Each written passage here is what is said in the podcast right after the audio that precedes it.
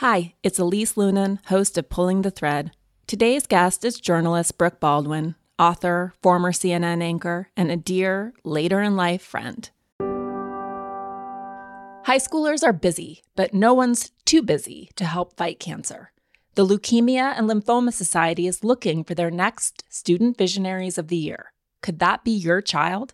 High schoolers who participate in the 7-week philanthropic leadership development program gain valuable life skills like project management, communication, financial literacy, and entrepreneurship. Forming strong teams behind them, they fundraise for the Leukemia and Lymphoma Society in honor of a pediatric blood cancer survivor right in their local community. Most importantly, this campaign is an opportunity for high schoolers to engage in meaningful work within their community and make a real impact on the lives of blood cancer patients and their families. Sound like something your child might be interested in? You can learn more about Student Visionaries of the Year or even nominate a student at lls.org/students. That's lls.org/students.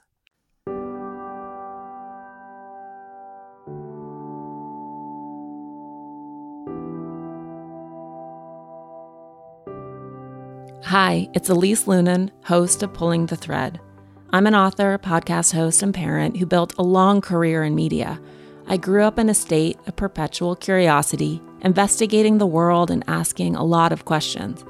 In this show, I chat with culture-defining leaders, thinkers, and experts about this rare moment that we find ourselves in and how to think about our own lives and experiences within a larger social and spiritual construct. I talked to so many women who, we talk about Huddle and we talk about, I referenced, back catalog friends, people who I've known for years and years. You are never too late to add to your huddle. You are never too old to add to your circle of friends. And what Elise is alluding to is certainly something that I feel as well, which is, we live in these various chapters in our lifetimes. Things change. We go through different phases. We have these various aha moments. I think for you and I, we've both really deepened our spiritual practices and our intentionality around life and what we want to do and how we want to share ourselves. And I think as we've been in these more vulnerable spaces, on the other side of giant things we've been a part of, we've gotten to know ourselves better. Many years ago, journalist Brooke Baldwin sat in her mother's bedroom and cried about the state of her career and her relationship. And while she was grateful for her mom's attention and support, she had a simultaneous thought.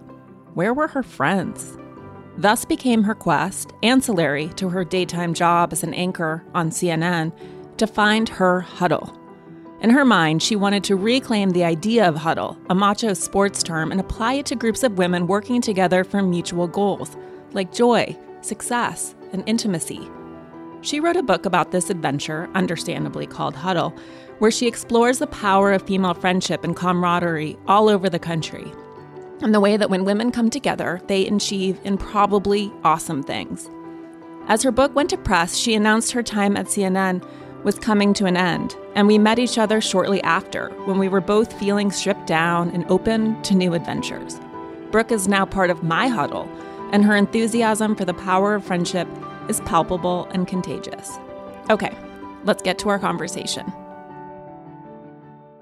I feel like the theme of my life is just to slow down. I think just coming out of news, I'm just so used to pacing. And so when I went to see the hip doctor this week in the city and he was like, yep, you need surgery. I was like, okay, how about next week? And he was like, okay, great. And then I realized that you should have a second opinion and, I should actually maybe go try to get it. The universe sent this friend to in the middle of my day yesterday who happens to be an expert in hip arthroscopy, who studied under the godfather of hip arthroscopy at HSS in Lenox Hill. And he was like, I can get you into the best guy, but you're going to have to wait till June.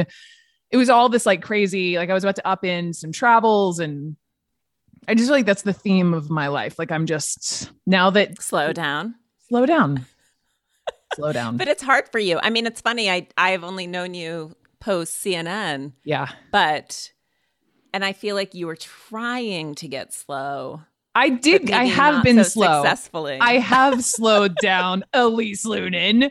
But I'm not always successful. And I think also as the world feels like it's reopening and somebody flipped the switch and I was traveling, I was in 5 cities in 4 weeks, the last couple of weeks, it's okay, I know how to be back. You know, I was saying to my husband, like, all I know is functioning in a space where I had a job where if something horrible happens, like they're like, all right, Brooke, get on the plane to Manchester, England and go cover the Ariana Grande terror attack the next morning. You're going to be on a plane. You're going to fall asleep. You're going to be on TV globally at 8 a.m. for like hours and hours and hours. Go pack your bag. Like that's all I know how to do. So this whole notion of my husband's favorite word, wait.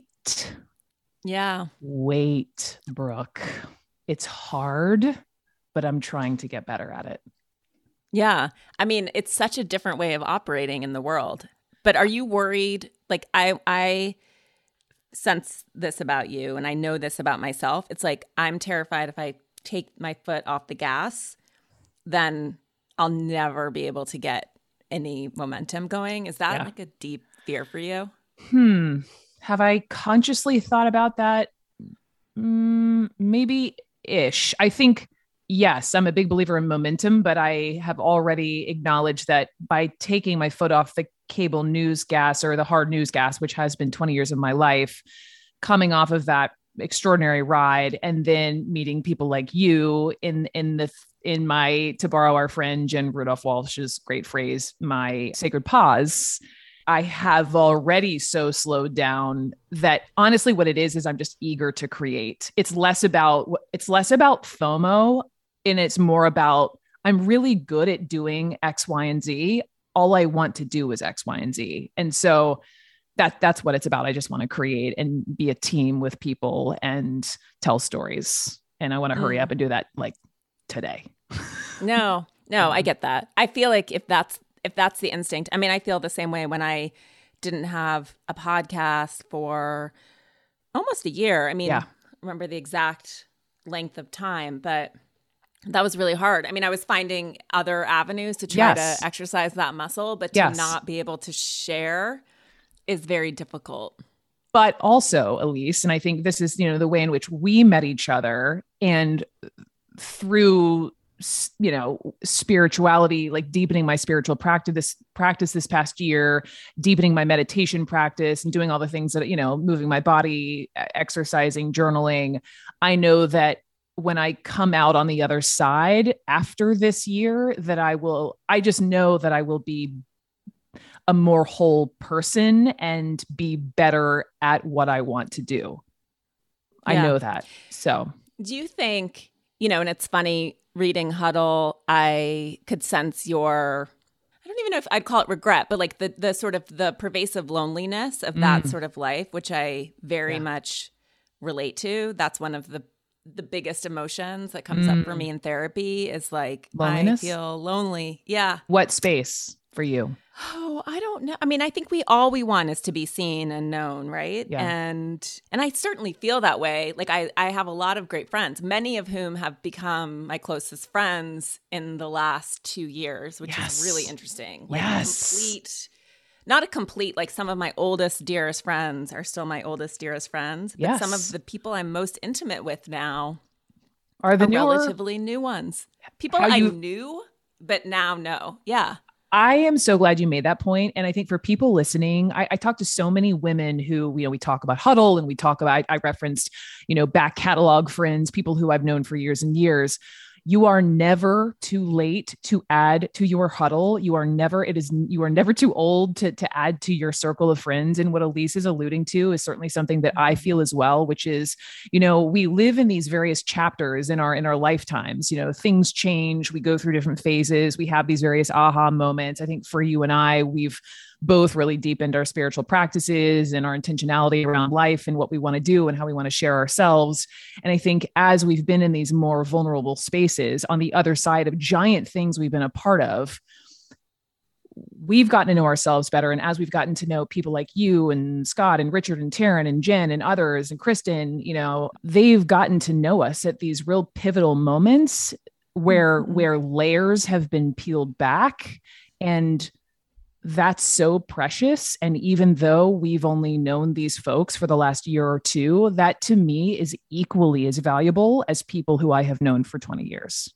I love that. And it's a different way of relating. And I'm sure in some ways you felt this too. I certainly felt this way being part of a big brand, that people, there was always a little, people were always curious about that, or they maybe wanted something from me or thought that I could do something for them.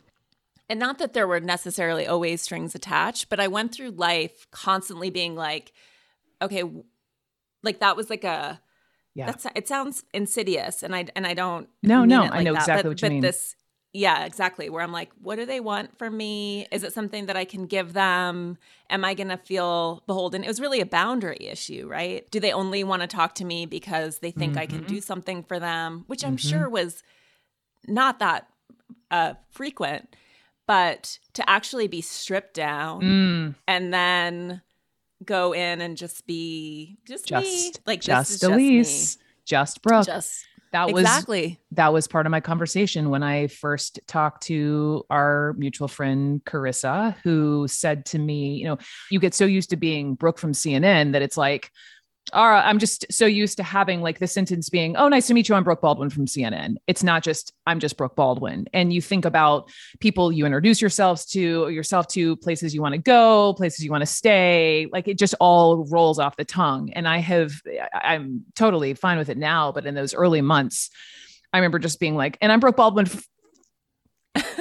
Take a beat. I'm Brooke Baldwin. And worrying that is that enough? I'm used to having the machine be part of my identity. And I remember Carissa saying eventually, you know, all the people will want is just Brooke. And listening to your podcast with Carissa, I know you guys have had similar conversations where it's like, you don't need the machine behind you. You just need you. And that was a really big aha for me. Yeah. No, it reminds me of that Anne Lamott quote, which I'll butcher, I'm sure, but essentially she's like, the lighthouse doesn't go around the island being a lighthouse. The lighthouse just stands there and is a lighthouse, which is such a beautiful sentiment. And she says it so much better than I just did. But so I love that for you, too. It's just this – it's very confusing as people in general. I think this is widely applicable where you start to understand – you're like, what's me? Where do I end? Where does something else begin? And when you're creative and you're giving your energy to something that's outside of you – which can be amazing, right? But that you start to understand, you lose the ability to adjudicate between, like for you, am I just another, you know, butt in a seat on a news desk, right? Like, are people coming for the news? Are they coming for me? Yeah. How do you, and I guess you get the validation of ratings and throughout that sort of career, but is it something you get addicted to, or is it a bad thing? It's funny. I was watching the John Stewart Apple show where he was actually talking about media, and he was did this panel, and he was talking to Soledad O'Brien, and Soledad, who I had the honor of filling in for a bazillion times back when she hosted the morning show at CNN, man, she was a hard worker and she would just be in the weeds. But her point with John was, you know, you could get minute by minutes. So you could know, like at any minute, like I hosted a 2-hour show every day for 10 years on CNN. And so you could know, all right, well, what was the story that didn't do well? What was the story that did? And, you know, we would have major conversations around, let's say like a really, we would call like a, how do I say this? Like a real meat and potatoes sort of story, like a real, you know, newsy story, like what's been happening, obviously this atrocity in Ukraine, this genocide, you know, but you can start seeing after a few weeks, like when the viewership starts dropping off and when Americans start getting bored of Ukraine and want to know more about Will Smith's slap at the Oscars. And you have to have a real conversation around like, all right, well, how do we thread the needle and make sure we keep our journalistic integrity and make sure we're giving people the news that really matters versus what people are maybe talking about around the dinner table. And for me and how I took that in, I actually, I would say most anchors probably at CNN and certainly all the executive producers got all of the ratings every day, and they would come out at a certain time every afternoon. You can just tell like the newsroom got quiet and people were looking, you're sort of like your report card every day. And I never got the ratings. I just didn't want to be married to it. And I told my producers knew it, and they were, you know, looking at them all the time. And certain days I would obviously ask, and I can be very competitive and wanted to be number one, but I was very mindful of not always wanting to be graded and really trying to be driven. What I really felt was newsworthy and how we should lead our shows. And just because people weren't paying attention to some story that I felt really mattered shouldn't mean that we shouldn't continue to tell that story or lead that story the next day. I'm exceedingly careful about what I buy, not only because I live in a 1,500 square foot house with children who sure have an awful lot of stuff, but also because I try to be conscious about everything I use. And sure, I want to use everything I buy. In addition, thanks to a decade in the wellness industry, I am very keyed into product claims and product content. This is why I like Ritual's Essential for Women 18+ multivitamin, which is clinically backed with high-quality, traceable key ingredients in clean, bioavailable forms. I also like their Symbiotic Plus 2, which is a probiotic that's simple and effective. Ritual makes the most elegant multivitamin around. Ritual's Essential for Women 18+ has everything you need, specifically 9 key nutrients in 2 capsules per day. Their unique beadleton oil is so slick it's actually patented, and their capsule has a delayed-release design, which is brilliant and essential, to help make it gentle on an empty stomach. And Ritual studies their vitamins, which is not the standard in the industry. Ritual conducted a university-led clinical trial for their Essential for Women 18+ multivitamin to assess its efficacy. The results? It increased vitamin D levels by 43% and omega-3 DHA levels by 41% in just 12 weeks. As most of us are getting far less sun right now, vitamin D supplementation is essential. Ritual's Essential for Women 18+ is one of the few women's multis that's USP verified, meaning what's on the label is what's in the formula. Only about 1% of supplement brands on the market have the USP verified mark. It's also soy-free, gluten-free, vegan-friendly, and formulated without GMOs. Did I also mention that Ritual is a certified B Corp and female-founded? Nothing makes me happier than these two facts. No more shady business. Ritual's Essential for Women 18+ is a multivitamin you can actually trust. Get 25% off your first month at ritual.com/thread. Start Ritual or add Essential for Women 18+ to your subscription today. That's ritual.com/thread for 25% off. The attention economy is a really difficult metric, I think, particularly for something like news. It's such a downward spiral. And you and I, you know, we were born in the same year. Yeah. Obviously, we've had different media trajectories, and I've never been in hard news, but even working at a magazine, at magazines for a decade, and having those one-way conversations, and then the transition to digital and getting that sort of feedback, you can understand. It was very easy to predict the media landscape based on clicks. Yes. And a completely different, that being the sole metric rather than engagement or sentiment, how dangerous that game was. Yes. And I hope we engineer our way out of it, because I think, in a way, podcasts are such a great medium. One, because I think audio and actually hearing things and hearing resonance. And we love you, Elise Loehnen. We love Pulling the Thread with Elise Loehnen. You're hilarious. But I love podcasts too, because when you get into a show and you're like, I don't know if this is for me, but I'm just going to trust. And those tend to be, when I'm listening to other people, those tend to often be the most rewarding podcasts, like that unexpected insight where you're just like, I gotta, you know, as a creator, you're like, I'm just going to tell the stuff that I think, if it's interesting to me, I'm going to hope that it's interesting to other people. It's a leap of faith. But you can also, with a podcast, you know, you can jump in the deep end of conversation with someone versus, you know, when I would sit at the news desk, as I did every day for a decade, you know, I would get very wrapped up in certain segments and certain guests that we would be booking, and had, you know, if it were a day where we didn't have breaking news and we'd have to throw the rundown out and the teleprompter would get blanked and we, you know, I'd fly by the seat of my pants for an indefinite amount of time. You know, it would be those moments and those interviews that would matter so much to me. And you can only imagine, you know, you're watching the clock and you're mindful, and you know, the producer's never really in my ear unless they're like saying, you know, 1 minute or wrap, or if I'm totally missing a thought and they're like, you got to ask about X.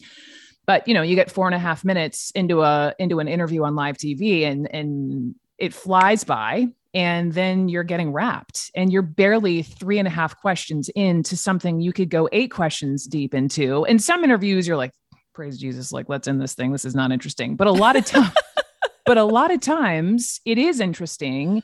And I often had that longing of needing more, and I didn't get it. And that's where I am now, just in wanting more and wanting more, and to be in the deep end of storytelling. But yeah, that was just another piece of what it's like hosting those shows. Yeah. But I think that's the book, right? Is like needing to scratch a deeper itch, starting this project, and then having ghostwritten so many books. I have held a lot of people's hands. It's interesting how books can unmake and remake your life in a way that I don't think that has been maybe studied or understood. How do you mean? Well, I used to think that I thought I was a curse because I would work on a book project, not always, but often something really bad might happen, and to the person who was working on the book. And so I was like, am I a curse? And I'm like, no, actually, lots of breakup, disillusion. I've experienced a sort of death secondhand. But I think what happens is when you transition, it's obviously a different for you. Book is a different medium than you're used to, but you start a really deep excavation of yourself. And as you write, it's like, I don't think you mentioned this, but they say research is me search. And so it was clear like how personal this book was for you, and that I'm not surprised that you, in a way, you're so changed. Do you feel dramatically different after you? I know your whole life changed with the publication of your book. I remember writing a line in the epilogue. I can see exactly where I was sitting at our 2-top kitchen table, looking at the Freedom Tower in Soho, and writing the line like, I have the suspicion that my life is about to drastically change, something to that effect, or that this writing this book is changing my life. And that was before I knew definitively what was happening with me at CNN. But having sat with these various women, anyone from extraordinary, ordinary women whose names you might not know, teachers who led strikes in West Virginia, new moms reaching out to other women, huddling with them through Facebook, military spouses who, know how to huddle through various, in the virtual space before we all had to learn that through COVID, to the likes of, Megan Rapinoe and Alicia Garza and Stacey Abrams and Shannon Watts, like to Dominique Crenn, this is an example of someone. She's the only 3-star Michelin chef woman in America. Her restaurant is Atelier Crenn in San Francisco. And I'll never forget sitting with her. I was lucky that I got to do most of these big interviews in person before the world shut down. And I was sitting with Dom in the Bowery Hotel in New York, and we had this whole interview in the middle of the lobby drinking tea. And she started talking about her father and the legacy of her father and her life and in her work. And then she started to weep and I started to weep. And I think as I had been just sharing oxygen in rooms with women like this, it had started to change me. I started showing up like, I was holding myself differently. My shoulders were back. I felt more confident. I realized that, the power in saying no, and the power in truly women leaning on each other for the greater good. And I found myself showing up differently at work in a way that, where previously I was just so grateful to have my job, and I would, sure, let's cover this story. Who do you want me to talk to? How do you want me to, et cetera, et cetera. It became more like, no, like, these are the stories I want to cover. This is how long I want to have this conversation. And, you don't always, there's a lot of cooks in the kitchen when it comes to creating shows, and it's my face, and I had a lot to say, but, in some cases I wish I had more toward the end. And I think that speaking with and sitting with all of these women, you can't put the toothpaste back in the tube. I felt changed. And then the process, of course, of writing the book changed me, and there is no going back. Yeah. No, you can sense it. I mean, you can feel it in the energy and the trajectory of the book itself and the writing. I mean, I'm sure in the revising and things were moved around, but like, and I guess I know you. It's funny to read this book now and know. Because you only know me now. Yeah. I only know you now. But I also can imagine you, I can see it. I can see the whole, I can see the line. I can see your life in a way. And I relate deeply to you. Even, you know, we're both tall women. The section near the end about Taryn and the class and your body. And I thought that was so brave and it was hard to write. The way that you put that out there. And the fact that you also acknowledged, like, you were this confident, sweaty, like, shot-putting girl. And that's who I think of you. I think of you as like an athlete. I think of you as so powerful. And I'm glad that that wasn't completely shamed out of you. No, it wasn't. It wasn't. But there were, you know, for many years, I was this confident kid, grew up in Atlanta, you know, very fortunate with my family, was involved. I was always a curious kid, just as I am now. You know, I wanted a piece of everything. I wanted to see what ballet, tap, jazz, soccer, gymnastics, softball, you know, ran for president of my class more times than you should, theater, played a male role in Macbeth my senior year, threw the shot put in the discus. Like, I wanted a piece of all of it. I swam on the swim team for 2 years because my best friend was going to make the Olympics and I wanted to just swim alongside her to know what that felt like. Like, I mean, looking back, I mouthed all the words to the Handel's Messiah, you know, my senior year, because I wanted to see what it would feel like to sing alongside people who could actually sing. I don't know who I thought I was, but I was just interested and curious and wanted to taste it all and did have this confidence. And I really do credit my mom for being my original Huddle, for instilling that in me. But the second I moved into this very male-dominated culture that is TV news, and I had no idea. I just was like, I was like this Pollyanna, like, I just want to tell stories. I can, like, cut my hair short and wear the jewel tone, you know, blazers like anyone else and get out there and talk about right and wrong and listen to both sides and let the viewer decide for his or herself. And I just had all the right. I thought that I had all the right motivations for going into journalism, and then quickly realized, wow, this really is a newsroom mostly full of men. And the few women who I was working with as cub reporters were, you know, had sharp elbows and doing shitty things behind the scenes to try to take me down or take an assignment I had away from me. And that was like a cruel realization, but obviously like reality. And Brooke, you got to learn how to grow up and live and function in the working world. And, you know, then moving through this just really competitive, cutthroat, but also like work all the holidays, not really see your family, not have girlfriends in anywhere in my 20s, because I'd be, you know, just when you start getting comfortable in one city, your contract's up and you're moving on to the next,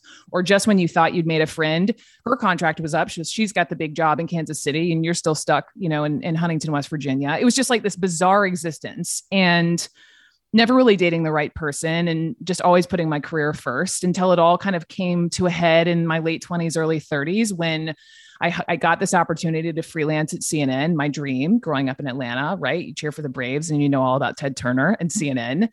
And I tell this whole story in my book, but I have this yellow chair moment where I basically move back into my parents' house at age 28, 29, because my boyfriend cheated on me. My parents are about to get, you know, divorced after 40 years of marriage. My brother pieces out to go get his, you know, master's in London. And I have like this front row seat to everything, and I'm reeling. And, oh, by the way, it's 2008 and it's the recession. And CNN's like, oh, hey, we think you're really great, but just kidding. We can't really hire you because we've frozen all our positions. And I'm barely working. I'm like working overnight hours for CNN International as a kid, talking about geopolitics and Germany. And I have no business doing that, and hashtag imposter syndrome. And I'm just having a moment, and I'm sitting in my mom's bright, sunny, happy yellow chair in her bedroom, weeping buckets of tears and thinking I should just quit. And I'm not a quitter, but I'm thinking of quitting. And I'm pretty sure she quoted some Pocahontas lyrics from the Disney movie about hang in there and it's just around the river bend, and bless her heart. But I had this also, Elise, I had this moment of thanks, mom, but also like, hi, I'm 28, 29, and I'm sitting in my mother's bedroom, and where are my girlfriends and where is my Huddle? And what have I done wrong in my life? You know, what, like, snapshot of my world. And that was a real moment where I after that moment, I started shifting and prioritizing. By the way, I dumped the guy, shifting all of my the way I thought about women and prioritizing collectives of women started shifting then. And I think that's also when the seeds of Huddle were born. Robert Half research indicates 9 out of 10 hiring managers are having difficulty hiring. If you have open roles, chances are you're feeling this too. That's why you need Robert Half. Our specialized recruiting professionals engage with our proprietary AI to connect businesses of all sizes with highly skilled talent in finance and accounting, technology, marketing and creative, legal, and administrative and customer support. At Robert Half, we know talent. Visit roberthalf.com today. I thought that was fascinating. I think it was Kristen Goss, and I want to read her book, The Paradox of Gender Equality, but I thought that was fascinating how essentially when you and I were born, the drought, that is the moment when white women, particularly white middle-class women, were like, done, we've accomplished our ends, and we stopped huddling. Our entire lifetimes. And what was it? This data was amazing. The rate at which women's groups testified before Congress suddenly declined dramatically, and a large number of female civic and political organizations faded. Yep. So as you're listening, this interesting juxtaposition between being a privileged white woman from the South, very different from moving through the world as a Black or brown woman.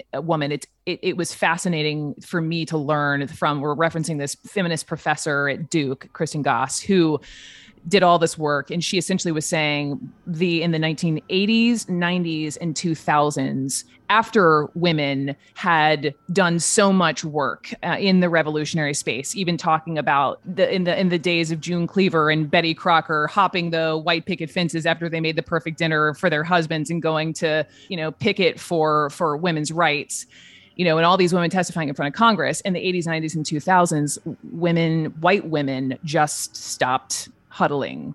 And she referred to it essentially as a huddle drought, which we were born in 1979. So it was essentially my entire lifetime. So once I started tuning in and noticing how women were coming together. So as an anchor at CNN covering the 2016 presidential election, if we can remember back, that was, Bernie Sanders and Hillary Clinton and Donald Trump. And, they had me, I was riding on the backs of Harleys with Trump, bikers for Trump. I was interviewing, the Bernie bros, the millennials who were all about Bernie Sanders. I was interviewing women of all shapes, sizes, colors, ages, who all wanted to see the glass ceiling shattered.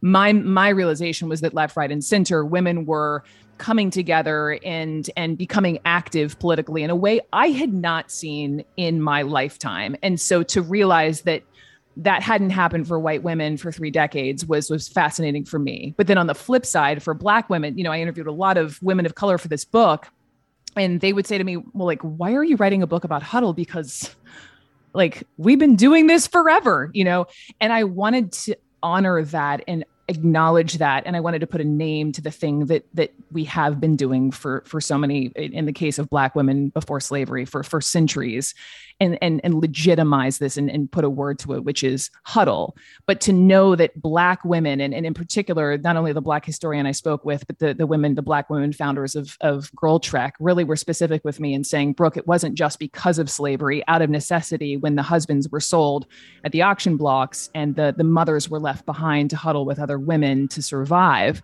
huddling predated slavery in a way, because it's just in Black women's, in their bones, in their blood. And that's why I started my huddle journey with the Black women judges in Harris County, Texas, because I wanted to honor that legacy and that tradition.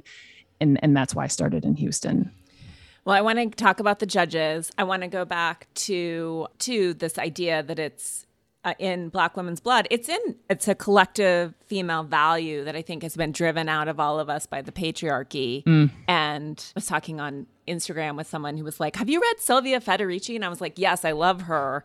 She started the Wages for Housework project. She's a radical feminist professor, and she has written a lot about witchcraft, which is on the rise actually in various parts of the world. And she talks about it as witch hunting and the emergence of capitalism going hand in hand. And it's complicated. But, and I don't want to take us on too much of a tangent, this idea that witch hunting and women gathering, she talks about how gossip, the actual etymology of gossip is godparent, and that it became a negative. And it became associated primarily with women. And women were forbidden to sort of gather and babble.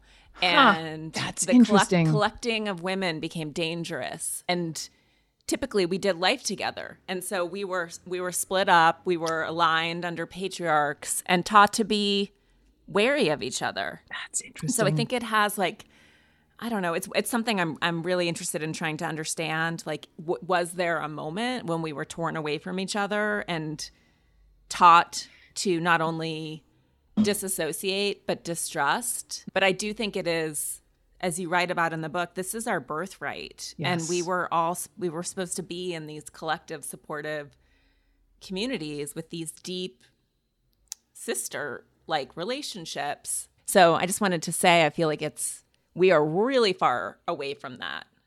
But our collective, I mean, you see what happens when women come together, gather. Yes. Happens. Yeah, I mean, the entire book is examples, whether it's in the political space, the activism space, the sports space, the mom space, you know, how when you have this collective of women or you know, I dare anyone listening to think of one super successful woman.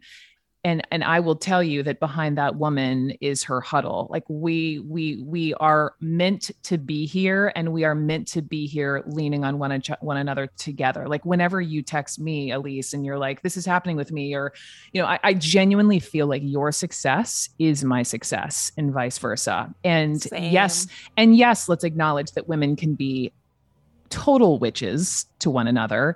And there are many, book and Broadway play and movie about this, but I just didn't want to focus my time on that. I wanted to show women of all ages, races, ethnicities that we are better together. And also, I see you. If you are lonely, to your point, I know loneliness, you know loneliness, and there's a way out of that loneliness through huddling. Yeah. And just to underline one part of that, I think that we're taught that, you know, this mean girl, queen bee, that it's a biological reality of who we are, and it's cultural. This is what we've been taught. This is not biological. And so I think I feel like we'll start to shake it out of our systems and model something different. Yes. So let's talk about the judges, because I was openly weeping on the plane when I was reading about these 19 Black judges. Women. In Harris County. Yes. Is that right? Yes. Harris County, Texas. Yep. Okay. Yep. Will you tell us the story? Okay. So let's see. If we all remember back to 2018, this is, you know, after Me Too and Time's Up. And this is when, you know, the biggest, largest number of women were running for office at the local, state, and federal level. And I remember sitting, you know, doing my show, sitting at the news desk, and so many women were winning that year. And our cup sort of runneth over in terms of, you know, the various women we could feature and talk about on my show or in any given day that week. It was extraordinary what was happening. And there was this little story in Ruby Red, Texas, in Harris County, which is Houston, where these 19 Black women were running for these judge positions. And all of them together had an insane amount of experience, right? You line them up next to, you know, various white men who were up for similar judicial positions. And I bet you that they would, you know, out experience them like times three. And they all, unbeknownst to themselves, in 2018, decided to run for these judge positions. And only after they won the primaries and were sitting in this room and started to look around the room and count the Black faces, did they realize how many Black women were in this together. And that is when they decided to huddle. that is when they realized that their power was in the collective. And again, in Black women's blood, you know, they, each of them were either like a Delta or an AKA. You know, we talked a lot about Black sororities and how they went through Black churches, how they were at, you know, beauty salons, how interestingly, a number of Black men were wary of having these Black women become judges because of the stereotype that these Black women would actually be really, really tough on the Black men who they would be trying in the court system.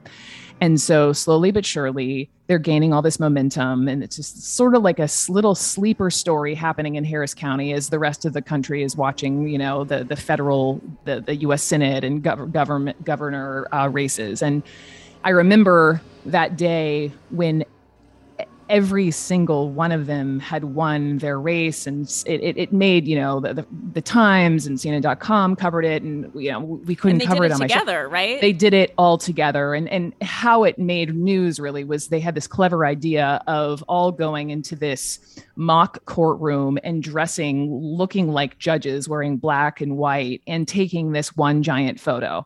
And they managed to get every single one of them in this room on this very day, and the photo went viral. And, you know, they had like Beyonce, who's from Houston, you know, like not like her music playing in the background, and they take this photo, and this photo is what really propels them to help to really win. I mean, they become rock stars in Harris County as they're out, you know, stumping for votes. Like, they're a little girl, every they were describing to me, everything from like little girls to janitors at the restaurants they were going to, like everyone wanted their autograph. And in the end, they won.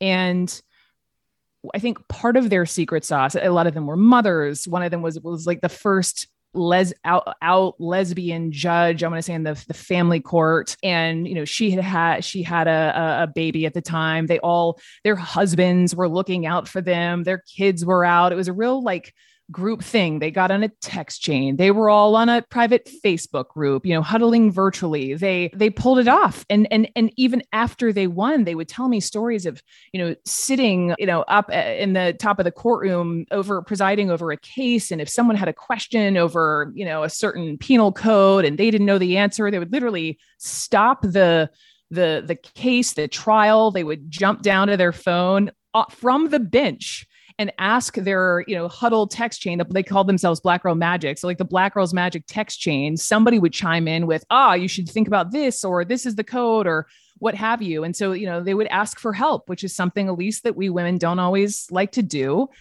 And they are all now, I'm so in touch with them, because sitting with them that day for brunch, I'll never forget the restaurant in Houston, Wheezy's Table, eating like, you know, shrimp and grits and biscuits for like 5 hours with these 6 of the 19 women, filled me with, I don't even know if I have the words, but to have the privilege to now know these women, to be in touch with them, to know that they're all running again this summer. It's now 4 years later, all hoping to win, all hoping as Black women to change the face of the justice system in Harris County, Texas, is a story that everyone should know. And if you are listening and you're not driving or you're not walking, and you can Google Black Girl Magic, Harris County, Texas, and you'll see this photo of them. And I'm guaranteeing you're going to go down a rabbit hole. And there had never been a Black woman elected, right? I think there had been a Black woman elected, but I think there had never been 19 at the same time elected. Okay. Yeah. Got it. Yeah. I loved you were writing about them and the fact that they would call each other in for help. Yes. You just mentioned, and you wrote, what if we were able to admit so easily that our value isn't diminished by the degree of advice we receive from our trusted peers? Why don't more women talk about this? Why hadn't I found more strength and comfort in leaning on other women in the workplace? Mm. And how many opportunities had I missed over the years by letting this amazing resource go untapped? Which I thought a lot about that too. And I loved the moment in the book where you talked about telling another woman your salary as she went in to negotiate. Yep. I did. Why isn't there more of that too? I think maybe it goes back to your whole point. I'm gonna have to Google this woman you're referencing and how this notion of women coming together is something is wrong with it, but we need to shout from the rooftops that everything is right with it, and we are better together. And the only way to you know, fight the patriarchy is to all come together and to come together, you know, not all looking the same or of the same beliefs, but making sure we're diversifying our huddles. But like, why not share our knowledge? Like, let's embolden one another, whether it's, this is, I mean, I couldn't believe I shared my salary, and it wasn't something I really thought about doing because it's such a taboo thing. And by the way, when you get to a point, I mean, listen, I started out in TV news making like, I don't know, $19,000. I mean, I did not make a lot of money for a long, long time.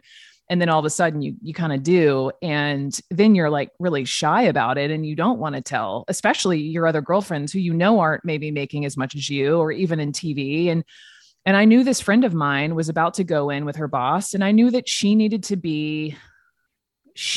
know what she was worth. And she needed to know what other women in that space, you know, were making, including myself. And I felt very vulnerable sharing that information with her. And she's still, you know, in the business and kicking ass, and I'm proud of her. And after that, I talked about it on my show, and I still have young women who've come up to me and said, wow, Brooke, like ever since you shared that, I had a woman slide into my DMs who I barely even know, you know, who was like asking me questions about it. But it's just the kind of thing that we should feel empowered to do, because men do it all the time. Men have done this all the time, and they help one another, and they go golfing together, and they talk about what jobs are coming out, you know, and hey, buddy, you should look out for this, or they sponsor, you know, men sponsor other men. I was talking to a company recently just saying like, if you are a successful man at the top of a company, I challenge you to sponsor a woman, and bonus points for a woman maybe who's doesn't have the same skin color as you, assuming that most men still like running companies are white men. You know, the only way that we can diversify and broaden the spectrum is by bringing those other women up and giving the other women a leg up about if there's a job opening that's coming available, like let someone else have the heads up on. I could go off on a whole tangent on that, but yeah.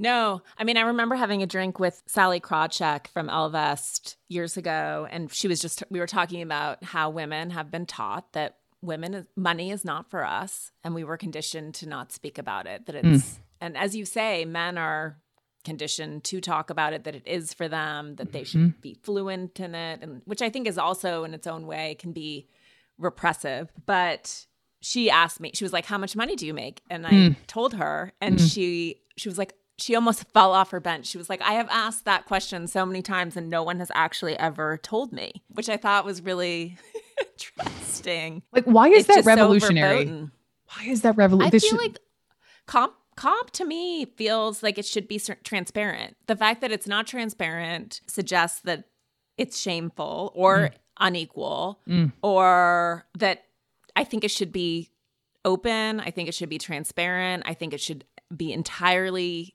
you need to be able to defend it. And I think then sort of all this lack of parity becomes evident. And so, I don't know. I wonder if some of it too, for me, just growing up in the South, it's like, just be grateful for what you're given and keep your mouth shut. You know, who am I to dare ask for more? Like even though I've worked so hard to earn the spot, and I'm continuing to work so hard every day to earn the spot. And as the woman, or as the younger woman, I'm thinking I have to do like 5 times the amount of homework just to continue to be able to hold my own. Yeah. Why not ask for more? I mean, now I'm like shouting from the rooftops. I have a best friend who's just negotiating a new job, and she was just like, you know, I'm almost where I want to be, but 5,000 less. I was like, dude, ask for what you want. Ask for the 5,000. And guess what? She got it. She got everything she asked for. Why aren't we all doing that? I woke up at 2 a.m. last night, drenched in sweat, throwing bedding off of me. Every pet was also on top of me, which probably didn't help. Many nights I have the opposite problem, where I'm hunting in the hall closet for extra blankets in the wee hours because I'm freezing. In part, this is because my husband and I have wildly different sleep temperature preferences, and I'm cold because he's left all the sliding doors in our house wide open. But there's actually a solution I've come to learn, And I'm all about a sleep solution because we know how important good, uninterrupted sleep is for every facet of health. Have you heard about ChiliPad by SleepMe? It's a bed cooling system designed to revolutionize the way you sleep naturally. The ChiliPad bed cooling system is your new bedtime solution. It lets you customize your sleeping environment to your optimal temperature, ensuring you fall asleep, stay asleep, and wake up refreshed. ChiliPad works with your existing mattress. It's a water-based mattress topper that continuously controls your bed temperature from 55 to 115 degrees. You can also choose a different setting than your partner, so you each get what you need. What I want? A cool mattress with piles of blankets on top. ChiliPad believes sleeping at the optimal temperature helps people naturally reach their highest potential physically and mentally. Visit www.sleep.me/thread to get your ChiliPad and save up to $315 with code THREAD. This offer is available exclusively for Pulling the Thread listeners and only for a limited time. Order it today with free shipping and try it out for 30 days. You can return it for free if you don't like it with their sleep trial. Visit www.sleep.me.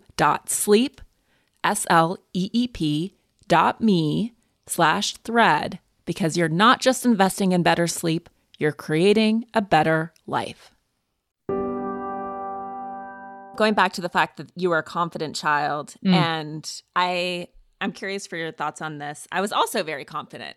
I think that most girls, and maybe people will refute this, but I feel like most girls are, like, we know who we are. We are confident. I don't think that there's a confidence gap. I think it's just conditioned out of us to express our confidence because you're shamed for being too big or too big for your britches. Lord, I've done work on that.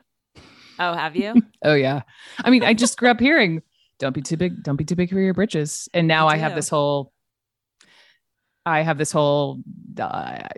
thing, BBGBB, Brooke Baldwin gets bigger britches. Like I did some work with a life coach, now dear friend of mine. I just it's this whole notion of don't ask for more. It's what we were talking about. It's like, all right, be grateful for what you have and don't shout too loud or don't ask for too much and, you know, keep your mouth shut. I don't know if that's the South in me talking or bless my mother for instilling in me confidence, but also the whole, like, I remember her coming into the CNN newsroom. I was still like a baby anchor, you know, like maybe 31, 32. And I remember her meeting the intern like one summer and she was like, Brooke, why have you not taken her out to lunch and, you know, all this and that. And I think I'm pretty generous with the younger women and the interns, but she just like, you know, she was so, I almost felt like shamed in that moment and outed that I was just like, you know, CNN anchor who wasn't like being nicer to the intern or going so out of my way. But that's just my mom. Like my whole family keeps me very, very humble, but equally there's some of that and not the intern piece. And obviously I took her out, but there's the other piece, which is, it's okay to want more. It's okay to ask for more. You know, there was a line in my book where I was talking about early on when I first was coming on this one show at CNN. And, you know, I was joking. I think I wrote something like, you know, if they had asked me to spiral in on ropes, you know, into the studio upside down, I would have literally been like, awesome. Where do you want me to buy the ropes? You know, I was so excited and I'd worked so many years to get to this moment. I was going to, if you want me to come in upside down, like twirling, no problem. And like looking back on that, I'm like, Brooke, shame on you. You know, I would say no. I feel so empowered for so many reasons now to do that. It's the whole, like, getting bigger britches. It's the saying no, it's the having boundaries. It's the speaking up to your boss when something feels uncomfortable. You know, if I could say anything, and I did, you know, and I do to younger women, it's, you know, speak the F up, speak up wherever. But it's complicated, right? It is complicated, but I would posit that if you start speaking up and not in a whiny, you know, find your moments, have grace, but speak up early, because when you only start speaking up later, speaking from experience, it's, I think that it falls on deaf ears, but when you start speaking up earlier and you're speaking up in the right moments for the right things, it's successful and you're listened to and you're respected. I felt respected, but there are things I should have said earlier that I didn't. Right. Like learn from that. It totally makes sense. But I also feel like, similar to you, I think I credit a lot of my early success in publishing to being, no one was asking me to, you know, I know no one asked you to come down a stripper pole, but no one was asking me to do anything like that. But I was willing to do almost anything. That's what I mean. The hours, all the days, however, whoever, like whatever. Yes. Sign me up. Just say yes. And I also think that there was a time in your life, 20s, early 30s, where like, you should do those things. If you want to have a top job, you know, you can't just sit on your laurels and do nothing. You have to work and sacrifice, but there's a fine line. No, I hear you. It's difficult. And I think I would put the onus on us to, I mean, neither of us have full-time corporate jobs right now, but if anyone is listening and they have power in their organization, the more that you model and assert yourself within a company, the more you give permission to younger women. Say that again, Elise. I'm pulling Brene Brown. Say it again. The more you assert yourself, the more you give permission to younger women so that they aren't labeled difficult, but you establish a precedent as someone with power that it's okay to say no. It's okay to have boundaries. Yes. It's difficult. I have to hope though. I do feel like younger generations, and we're not that old, I will say that, but that I think people are doing it better. I do too. I that's the one part of my book that people ask me a lot about, like various generations, what have I found? And that's the one space where I didn't do research, but I've been eyes wide open in talking about my book so much to various people. And I do think that younger women coming up, this youngest generation, pause. So I was in Minneapolis for the college hoops NCAA championship, and not to name drop, but I was sitting with some pretty amazing professional women athletes. And I was sitting next to Megan Rapinoe, and we were around her fiance, Sue Bird, who's got like 5 years on her. And then 5 years younger than Megan is Brianna Stewart, who plays with Sue in Seattle, who's like late 20s. And it was so interesting to talk to Megan, and we were laughing because, you know, she would sometimes talk to Sue, who's closer to our age, and Sue, maybe like whatever they're talking about, Sue may say, I don't know if we should do it, can do it. And then Megan's like, oh no, like 5 years younger. She's like, oh no, we can totally do it. And Brianna Stewie is like, oh, I've already done it. And that was the whole point, being generationally, just that is exactly what we're talking about. So I have the utmost hope in these younger women coming up. And I actually enjoyed so much being, you know, a 40 something year old, you know, CNN anchor with these 20 somethings in my office. You know, we talk about mentorship. You can also, you know, you can learn so much. Reverse mentorship, learning from these younger women, like be open to, I'm so open to that too, because I think you're right.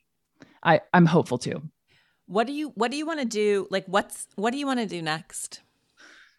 What do I want to do next? With all this energy, you clearly, I don't know if you've hit like the nadir of recovery and you're really back, or you just don't want to go down there in terms. Yeah.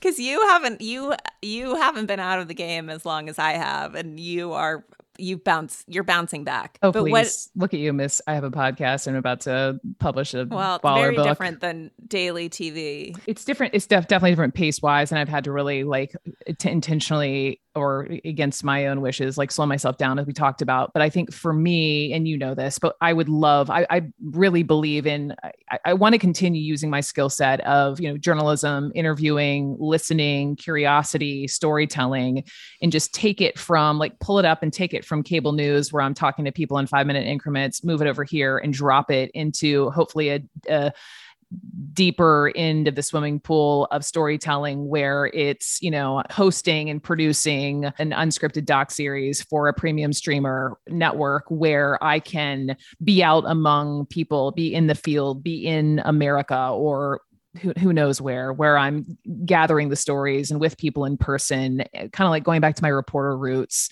and telling the stories and lifting the veil. And I've been going through so many, you know, concepts of things that are really authentic to me that I think people might be interested in that would be, you know, zeitgeisty and a little edgy, but also inspirational and leave people with some hope. And that's what I'm hoping to do. It's been a slow pivot and I'm like, fingers crossed that, you know, someone is interested in my ideas and will help me tell these stories and we'll get it done. Yeah. What's your, like, in terms of the me search, what are the big questions or themes? Are there any, or is it just, you just want to report America? Well, as you know, Martha Beck and her integrity book, as you have had her on your podcast, I've gotten to know her. I got to interview her for a gig I had with the app Calm. And her book about integrity has become my Bible, and there has not been a day where I've not thought about integrity and telling the truth. And since reading this book, and it is so hard, and I'm mental, like, you know how you count, like, okay, I worked out these days. Oh, I haven't worked out for a couple of days. Like, and you're mindful of those days. I'm mindful of my truth. And I've been thinking a lot about truth, as in I think journalists are truth tellers. And even as a young girl, for various reasons, I was always like hoping to tell the truth within my family. And it's something very close to home for me. And so I'm interested in truth telling. I'm interested in the erosion of trust in America when it comes to our political figures and even our own journalists. I put that in air quotes, depending on who you're watching or what. And I'm interested in the world in which where I come from, which is media and journalism. And that's all I'm going to say, but I have an idea around that in that space where I think, you know, a lot of people come to me and they're like, wow, Brooke, now that you're a year removed from CNN, like, what do you watch? What are you, can you truly be objective? How are you getting your news? And I'm also curious, like, what is the news and a lot of these violent images that certainly was my life and my world for so many years. What is that doing to our brains? And yeah. I'm curious about these people who literally have stopped reading or watching the news. Now, I'm not supporting doing that. And I read every day, but I'm curious about these themes and exploring these themes in some form of something. Yeah. No, I think it's really important because it dovetails with what we were talking about earlier, which is the attention economy and the stuff that we're attracted to and give attention to. And is that really what's going to lead the news or lead the discourse of the day? And so, and finding that Venn diagram with responsible citizenry. You know, I think about that too in the context. I'm one of those people who we cut our cable and I go to a couple of newspapers and I peruse them or like look at Apple News, but I know obviously like on social too, I'm going to just see it endlessly, but that it depletes my, I mean, I think it depletes all of us energetically in a way that's not, so it's that how do you know enough to be engaged without taking your soul down? Much? Yeah, where you can't look. And I think we're on the other side of responsibility there. So I think that's very ripe. This fascinates me. I'm very excited for any concept like that. And similarly, I think truth, which is the most nebulous concept and most essential concept, but like, is there any single version of the truth, right? I love, so it's only sort of what's true for you, but how do we parse that more so that, how do we distinguish between someone's perspective and objective reality? Like, I think that's such an interesting question. Executive producer of Brooke Baldwin's Truth Show, Elise Loehnen. Oh, I love Brooke. She has such great energy, and she really is larger than life with the most amazing voice and enthusiasm. And I feel like enthusiasm is another underrated quality. Like, we shame it out of ourselves and each other, but she really, really wants the best for people. In her book, she interviews so many fascinating people. She talks to, as she mentioned, Stacey Abrams, Shannon Watts from Moms Demand Action, incredible groups all over the country who have been coming together to get stuff done in ways that I think show us the potential of female friendship. And as also mentioned, Brooke and I met about a year ago, right after she left CNN, and have become really good friends. And you kind of, it's like when you meet your partner later in life, your romantic partner, and, you know, nobody bats an eye when you're engaged 3 months later because you're old enough to have seen unsuccessful relationships and to know what you need. I feel like late in life friendships are the same. Like, you go right to it in a way that's so refreshing and so fun and so refreshingly intimate. So for those of you who are also feeling lonely, particularly in the wind down or endlessness of COVID, there's still hope for great female friendships to come. Thanks for listening to this week's episode. You can find show notes and full transcripts of the episodes at theelisepodcast.com. Please sign up for my newsletter, I promise I won't spam you, or follow me on Instagram at Elise Loehnen to get updates on new episodes. I'd also like to give a huge thank you to my sponsors who make this show possible. Please support them the way they support this podcast. This has been a presentation of Cadence 13 Studio. If you enjoyed this episode, please listen, rate, review, and follow Pulling the Thread, available now for free on Apple Podcasts, Spotify, Odyssey, or wherever you get your podcasts, i.e. wherever you're listening right now. I also want to thank you in advance for sharing any episodes with friends who you think might like the show, because that is how podcasts grow. I want to give a shout out to Phil Svitek, Lauren LaGrasso, Serena Reagan, Mary Kate McDonough, and the entire Cadence 13 team for producing these episodes, and to Valero Duvall for my key art. Take care of yourselves. I'll see you next week.